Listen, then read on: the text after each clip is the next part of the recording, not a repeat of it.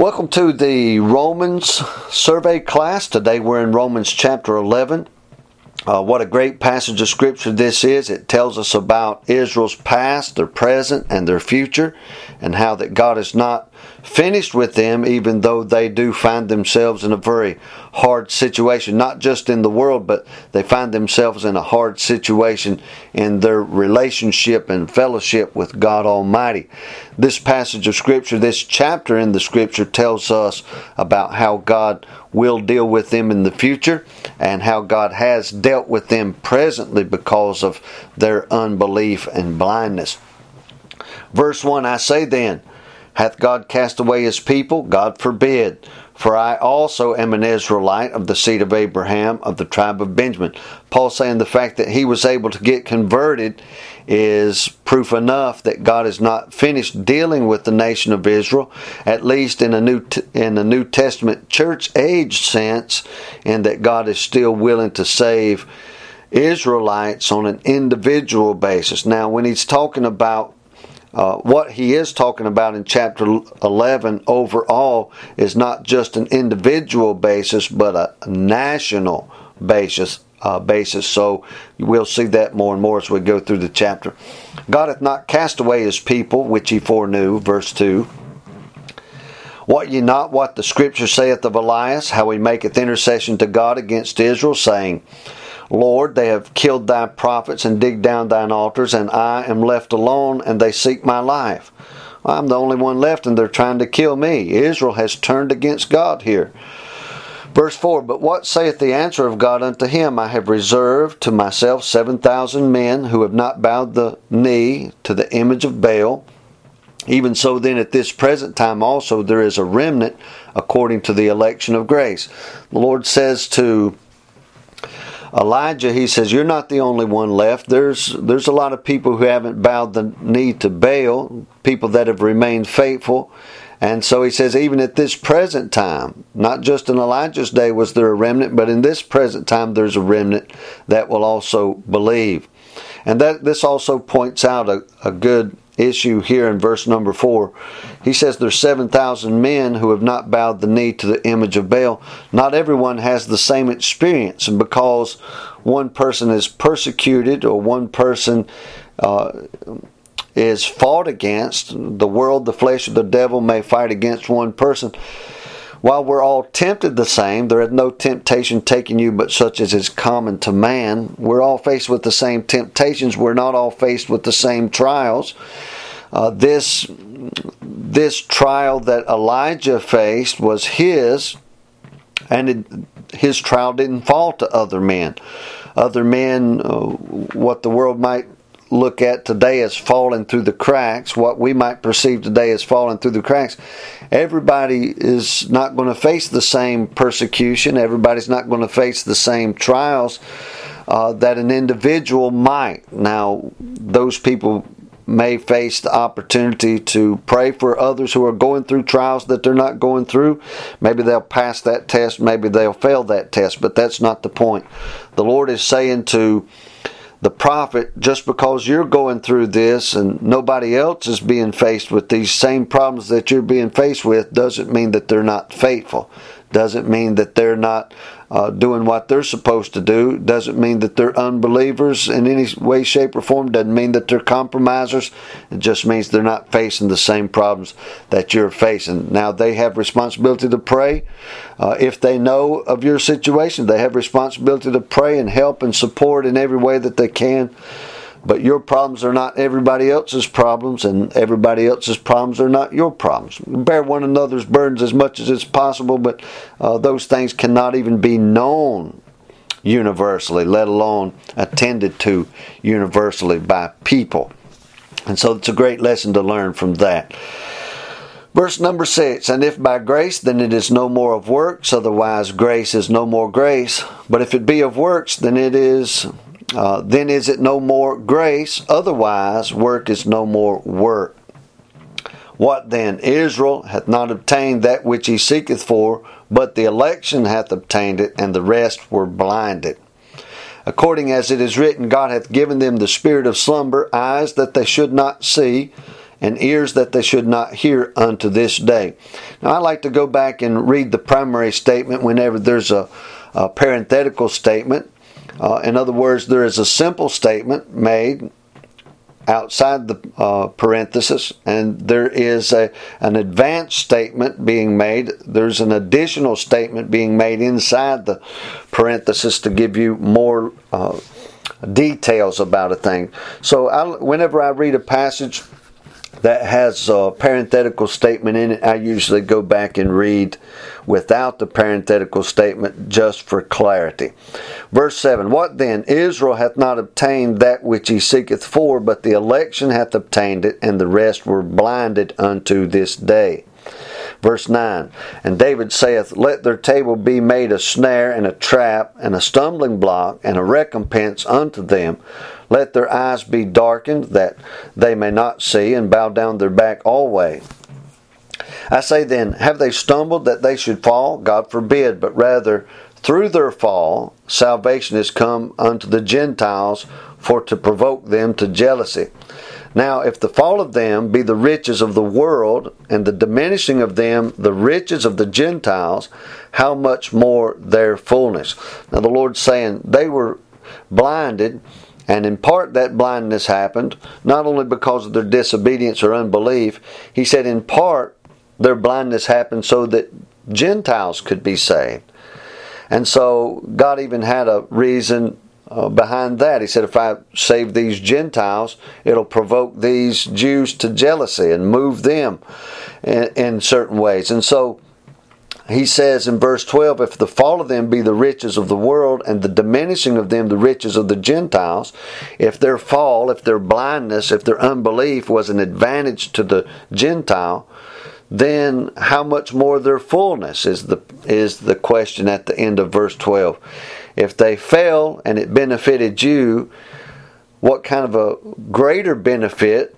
And the implication is that there will be a much greater benefit for the Gentile when the Lord brings them back to fullness, brings the Israelite back to fullness. How much more their fullness? For I speak on, uh, for I speak to you Gentiles, verse thirteen. For I speak to you Gentiles, inasmuch as I am the apostle of the Gentiles, I magnify mine office. If by any means I may provoke to emulation them which are my flesh, and might save some of them. For if the casting away of them be the reconciling of the world, what shall the receiving of them be but life from the dead? For if the first fruit be holy, the lump is also holy, and if the root be holy, so are the branches. And if some of the branches be broken off, that's Israel, and thou being a wild olive tree, that being the Gentile, were grafted in among them, and with them partakest of the root and fatness of the olive tree, boast not against the branches, but if thou boast, thou bearest not the root, but the root thee. You really have nothing to brag about. You're not the root, you're the branch. The root supplies you, you don't supply the root. Okay, boast not against the branches. Don't give the Israelites a hard time. Pray for Israel. That's what Paul is talking about, verse uh, chapter number 9, 10, and 11. He mentions the Jews with great, uh, with great earnestness and with great compassion. So he says, Boast not against the branches, but if thou boast, thou bearest not the root, but the root thee. Verse 19. Thou wilt say then, The branches were broken off, that I might be grafted in. Well, because of unbelief they were broken off, and thou standest by faith. Be not high minded, but fear. You didn't work for this, you had faith, and God gave it to you by grace. So don't let it be a uh, don't let it be something that drives you to a haughty mind or a proud mind. Verse 21 For if God spared not the natural branches, take heed lest he also spare not thee. Behold, therefore, the goodness and severity of God on them which fail severity, but toward thee goodness. If thou continue in his goodness, otherwise thou also shalt be cut off. And this is talking about the whole Gentile, the whole set of Gentiles, Gentiles corporately. And so he says, they also, verse 23, and they also, if they abide not still in unbelief, shall be grafted in. If the Israelites turn to God, they'll be graft back in. God will replace them. God will replace them into the tree that He cut them out of. for God is able to graft them in again. Verse 24 For if thou wert cut out of the olive tree which is wild by nature, and wert graft contrary to nature into a good olive tree, how much more shall these, which be the natural branches, be grafted into their own olive tree? For I would not, brethren, that ye should be ignorant of this mystery, lest ye should be wise in your own conceits, that blindness, in part, is happened to Israel until the fullness of the Gentiles be come in. What a great verse 25 is. Uh, what a great verse 25 is, in that it says that blindness in part has happened to Israel until. That word until implies there is an end date for the blindness of Israel. God will open the eyes of Israel in the future, and He will do that when the fullness of the Gentiles be come in.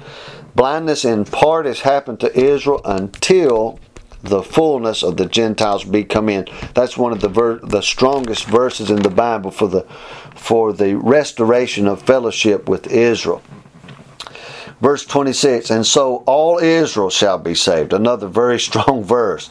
As it is written, there shall come out of Zion the deliverer and shall turn away ungodliness from Jacob. Now, Jacob is a very carnal way of referring to Israel. It is the first name of the, one of the fathers of Israel, Abraham, Isaac, and Jacob. And of course, Jacob uh, is the progenitor to the 12 tribes of Israel. And when God refer, refers to Israel as Jacob, he's referring to them as Israel in the flesh, physical Israel. Not a spirit, spiritual Israel or a spiritual Jew.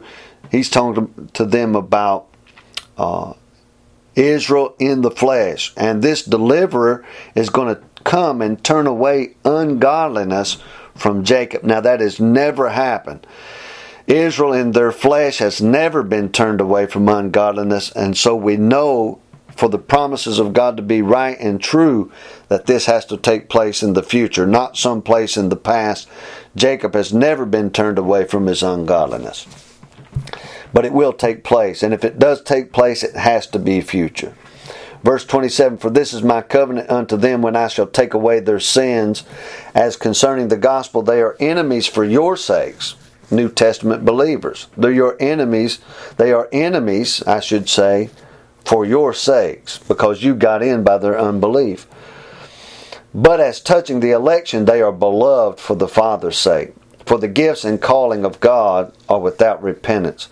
Now, that doesn't mean that you don't have to repent in order to receive gifts and callings of God. It means once God gives a gift or once God gives a calling, He will not repent of it. Re- the Lord you can find in the Old Testament where God repented of many things. He repented of the evil that He thought to do to Israel. He repented that He had made man. He destroyed him in the flood, Genesis chapter 6. But here he says the gifts and calling of God are without repentance. So when God gives a gift or when God gives a calling, as he called out Israel, as he called Abraham, as he called the sons of Abraham and Israel, that calling will never be repented of. God will fulfill his promises both to uh, literal, physical, and spiritual Israel. God will God will fulfill his promises to them. God works on a thing till he accomplishes it. God fails at nothing. Verse 30 For as ye in times past have not believed God, yet have now obtained mercy through their unbelief. It was a time when Gentiles were nothing but idol worshippers. But uh, through a great portion of New Testament history, men have come to believe in God when they were once unbelievers. So the same thing will happen with Israel. Verse 31 Even so, have these also now not believed that through your mercy they also may obtain mercy? For God hath concluded them all in unbelief, that he might have mercy upon all. Oh, the depth of the riches both of the wisdom and knowledge of God, how unsearchable are his judgments and his ways past finding out. For who hath known the mind of the Lord, or who hath been his counselor? Or who hath first, uh, first given to him, and it shall be recompensed unto him again? For of him and through him and to him are all things, to whom be glory forever. Amen.